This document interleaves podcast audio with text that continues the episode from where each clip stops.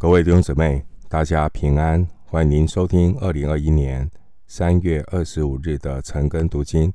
我是廖哲一牧师。今天经文查考的内容是马太福音二十六章十七到三十五节。马太福音二十六章十七到三十五节，经文是谈到逾越节以及耶稣设立主餐。首先，我们来看二十六章十七节。二十六章十七节，除酵节的第一天，门徒来问耶稣说：“你吃逾越节的筵席，要我们在哪里给你预备？”逾越节的宴席，也就是主耶稣，他是他最后的晚餐，也在这个里当中啊设立主餐。主耶稣赋予。逾越节宴席崭新的意义。逾越节是纪念上帝救赎以色列人出埃及。耶稣他要将他的百百姓从罪恶当中拯救出来。关于逾越节的筵席，它是除酵节的第一天。除酵节共有七天。除孝节的第一天是从正月十四日的日落到正月十五的日落，这第一天就是逾越节。参考出埃及记十二章十五到二十节，犹太人会在除孝节的第一天逾越节，他的傍晚宰杀逾越节的羔羊，然后。晚上，这是晚上到晚上吃逾越节的筵席。他们的一天是从黄昏日落到黄昏日落。接下来，我们来看二十六章的十八节。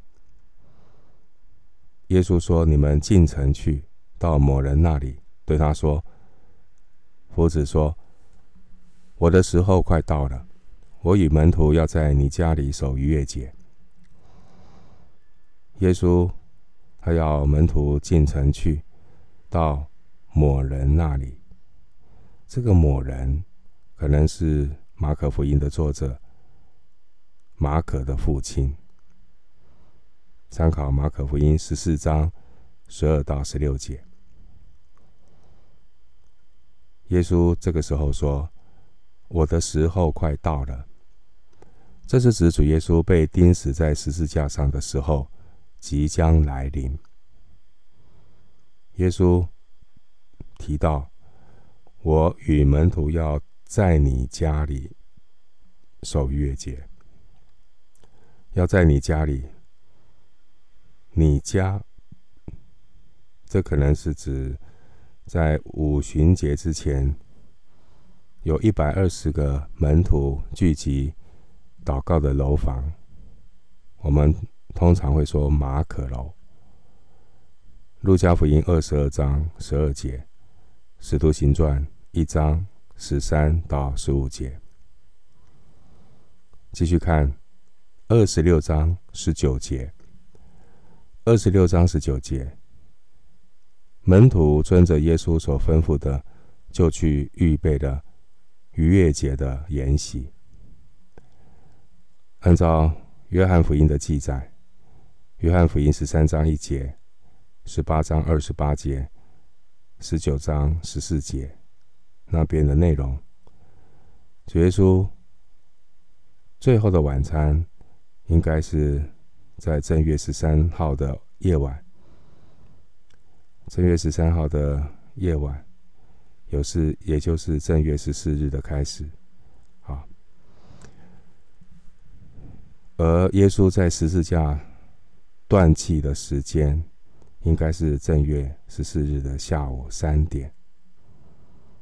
那也这这也是犹太人宰杀逾越节羔羊的时刻。保罗他说：“我们逾越节的羔羊基督已经被杀献祭了。我们逾越节的羔羊基督已经被杀献祭了。”哥林多前书五章七节，所以耶稣的钉十字架是在应该就在逾越节正月十四日的下午三点。继续看二十六章的二十节，到了晚上，耶稣和十二个门徒坐席。到了晚上，这个晚上算是节期的开始。因为日落之后大概是下午六点，它是新的一天开始，所以犹太人计算新的一天的开始是从日落到隔天的日落算一天。耶稣和门徒最后的晚餐就是正月十四日逾越节的开始。逾越节的筵席呢，通常会一两家共聚用餐，然后耶稣和他的十二个门徒组成一个家的单位，进到那预备好的楼房。只不过他们的最后晚餐可能比一般的逾越节晚餐提早，好，因为是在一天的开始，一般都是在一天的快结束的晚上。因为要先杀羔羊，羔羊杀完之后，他们会吃这个逾越节的羔羊。但因为耶稣的钉十字架是在逾越节的下午，所以门徒是在提前，在耶稣钉十字架之前，和门徒用最后的晚餐。这边说耶稣和十二个门徒坐席。那坐席这个动作，如果弟兄姊妹看过一些关于耶稣最后晚餐那个坐席的样子啊，并不是像一些名画啊，呃，像我们现在的餐桌这种方式的坐席啊，一般他们是啊，左手顶顶下巴，然后。半躺着的姿势，那右手呢可以去取餐，啊，这个斜躺的方式，有一手呢托着这个下巴啊，或者顶着桌子。当然，犹太人一般用餐的姿势是坐着了，可是，在筵席的时候，习惯是斜靠在榻上，这种。坐姿原来是希腊人的作风。那到了新约时代的犹太人，他们到了节期，像逾越节这一类重大的宴席，他们也会用这样的一个坐姿的方式。耶稣最后的逾越节晚餐虽然是提早举行，啊，在逾越节的开始举行，但整个用餐的程序。和平常一样，只是缺少羊羔的肉，因为还没有杀逾越节的羔羊。而耶稣，他是真正的逾越节的羔羊，上帝的羔羊，神的羔羊。继续看二十六章二十一节，正吃的时候，耶稣说：“我实在告诉你们，你们中间。”有一个人要卖我了。主耶稣的话，对照马可福音十四章十八节，还有约翰福音十三章十八节，我们对照去看呢，在马可和约翰福音，还有加上“与我同吃”这几个字，“与我同吃”。就是一起吃逾越节的晚餐。那主耶稣的话呢，可以参考诗篇四十一篇第九节，用这诗篇四十一篇第九节来表明耶稣心中的伤痛。诗篇四十一篇第九节怎么说？连我知己的朋友，我所。倚靠吃过我饭的，也用脚踢我。这是耶稣的感叹。出卖他的不是别人，是跟在他旁边的门徒。继续来看马太福音二十六章二十二到二十三节。马太福音二十六章二十二到二十三节，他们就甚忧愁，一个一个的问他说：“主是我吗？”耶稣回答说：“同我沾手在盘子里的，就是他要卖我。同我沾手在盘子里的，犹太人的逾越节筵席啊，是大家一起共餐，一起共享桌上的羊肉、饼、苦菜这些的食物。那每一个人会抓一小块。沾着盘里的调味酱来一起吃。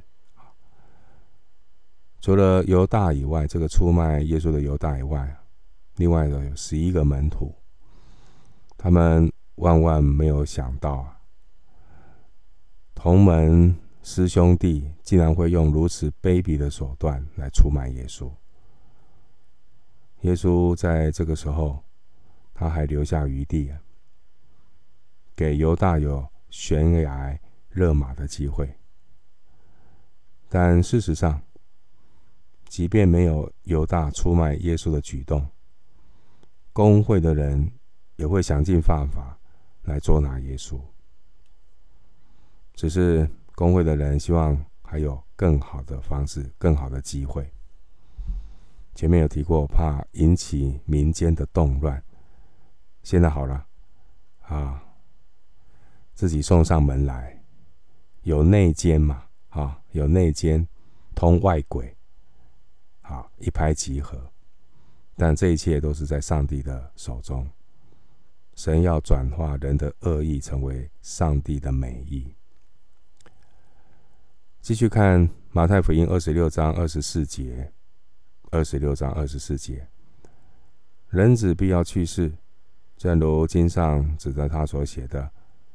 但卖人子的人有祸了，那人不生在世上，倒好。弟兄姊妹，永远记得，神叫万事互相效力，但得益处的是爱他的人。神能够使用正面的人来成全他的旨意，神也能够使用负面的人、反面的人来促成他的旨意。神可以用所有不同的人。箴言说，就是恶人也是因为患难的日子所预备的。旧约，上帝可以用这些外邦的君王来管教以色列人。而这一切事情的发生，正如经上所写的那样的应验。但是同时，犹大必须为他出卖耶稣，要面对他自己的责任。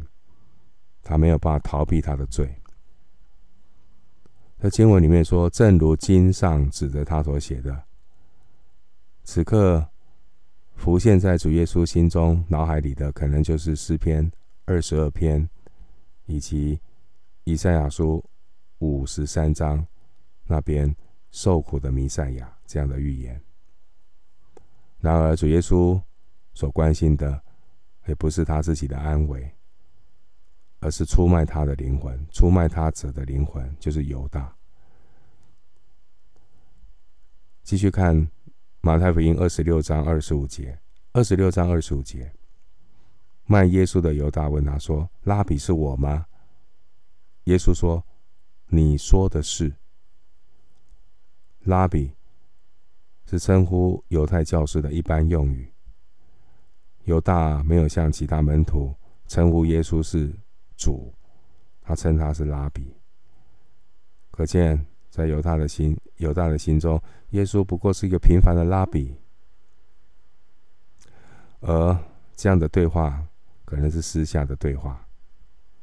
耶稣说：“你说的是，你说的是。”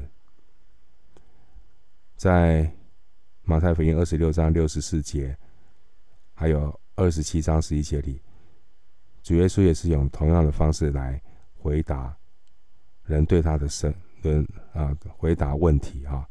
有时候是用问答的方式回答问题。你说的是，你说的是，但是你说的啊，也就是要借由对方的问题，借由对方问的问题所隐含的答案来答复对方。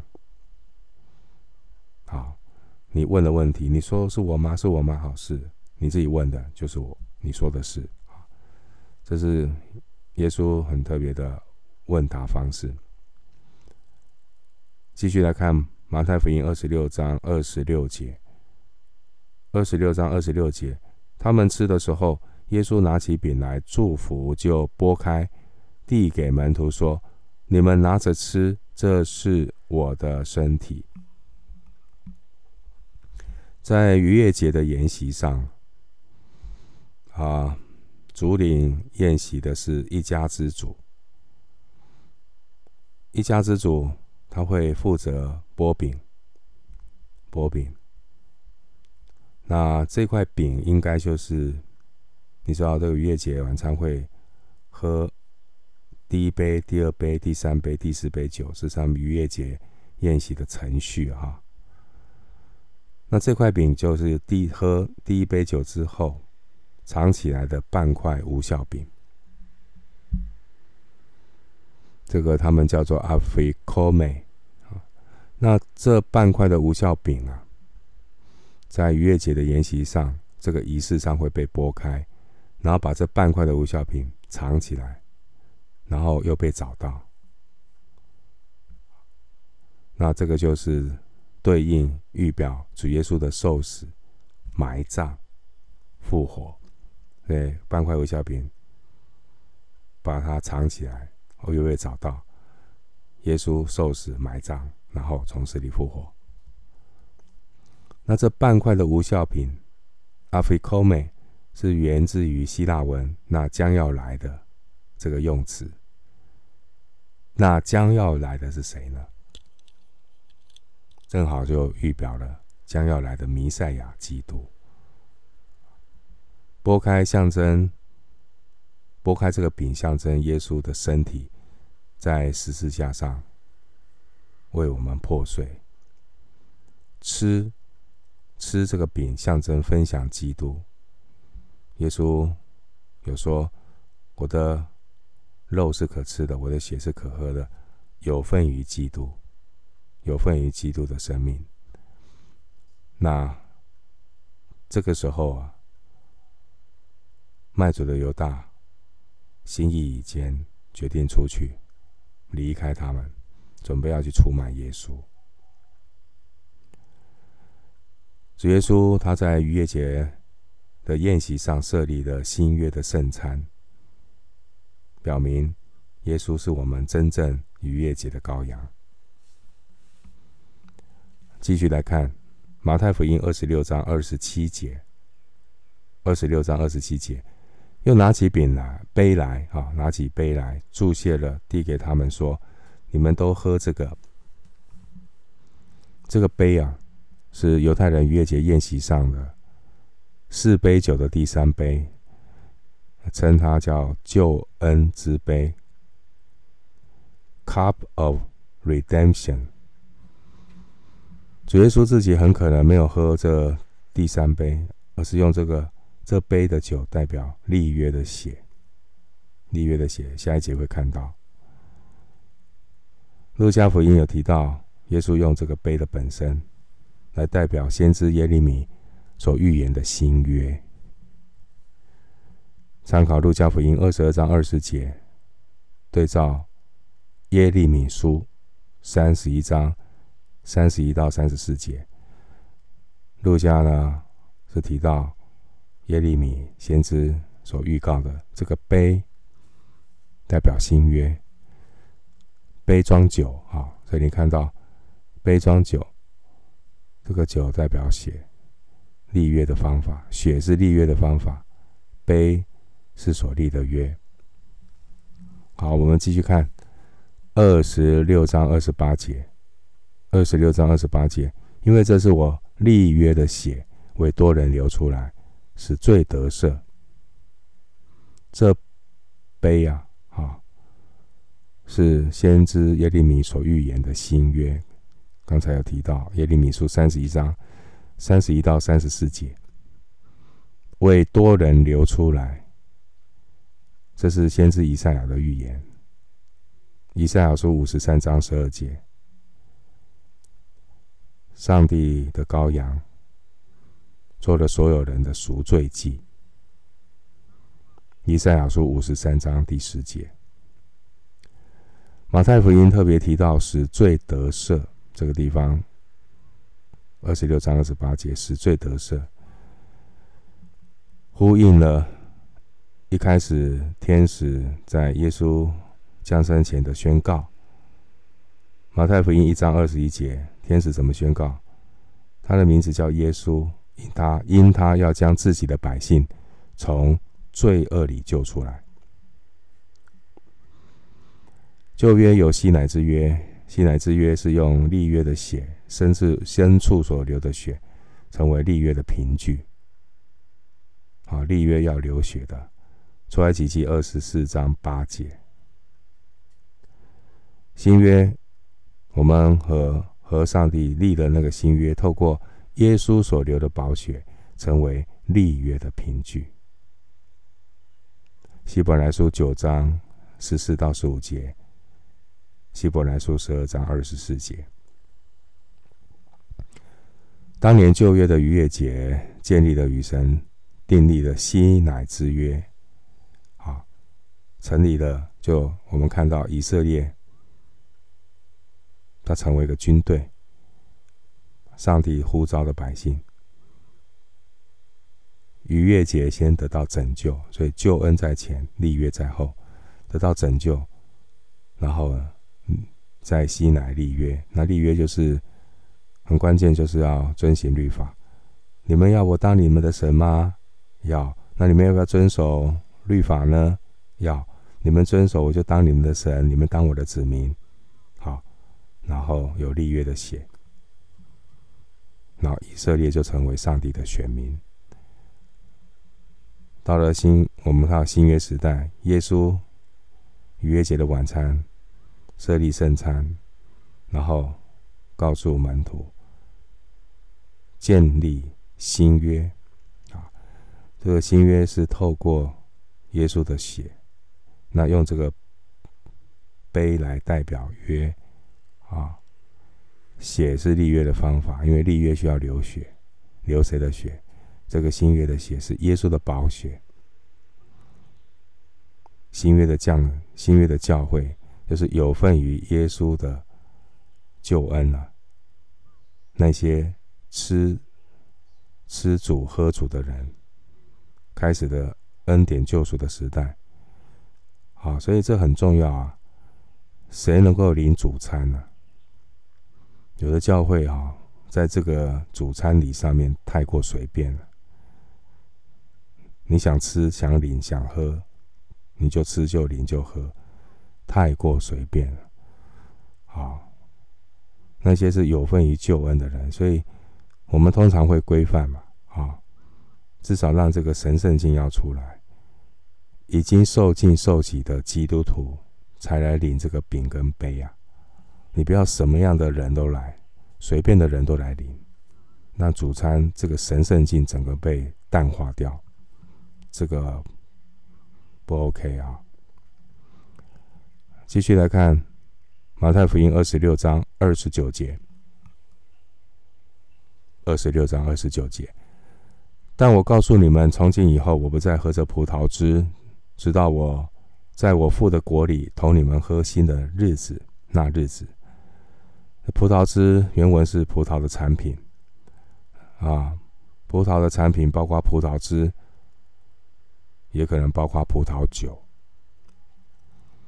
逾越节的宴席呢，最后会唱哈利路亚，哈利路亚的诗篇哈，在三十节之后，那最后还要喝第四杯的哈利路亚杯。哈利路亚杯，哈利路杯，哈利路杯，哈，这是他们的筵席的程序。最后要喝这个哈利路杯，但主耶稣没有和门徒们一起喝这个第四个杯。主耶稣他说：“我从今以后不再喝这个葡萄汁，因为耶稣第四个杯不是葡萄汁，而是十字架的苦杯。”后面的三十九节，因为最后耶稣是独自在十字架上喝了喝完了逾越节的最后的的第四个杯。那第四个杯是发酸的酒，就是醋。马太福音二十七章四十八节，约翰福音十九章三十章三十三十节，耶稣是喝了苦杯，这是逾越节的第四个杯。通过耶稣喝苦杯，完成那真正的逾越节宴席。他是逾越节的羔羊，而真正的第四个杯是耶稣的苦杯，所以耶稣不再喝了。他说：“在我父的国里，同你们喝新的那日子，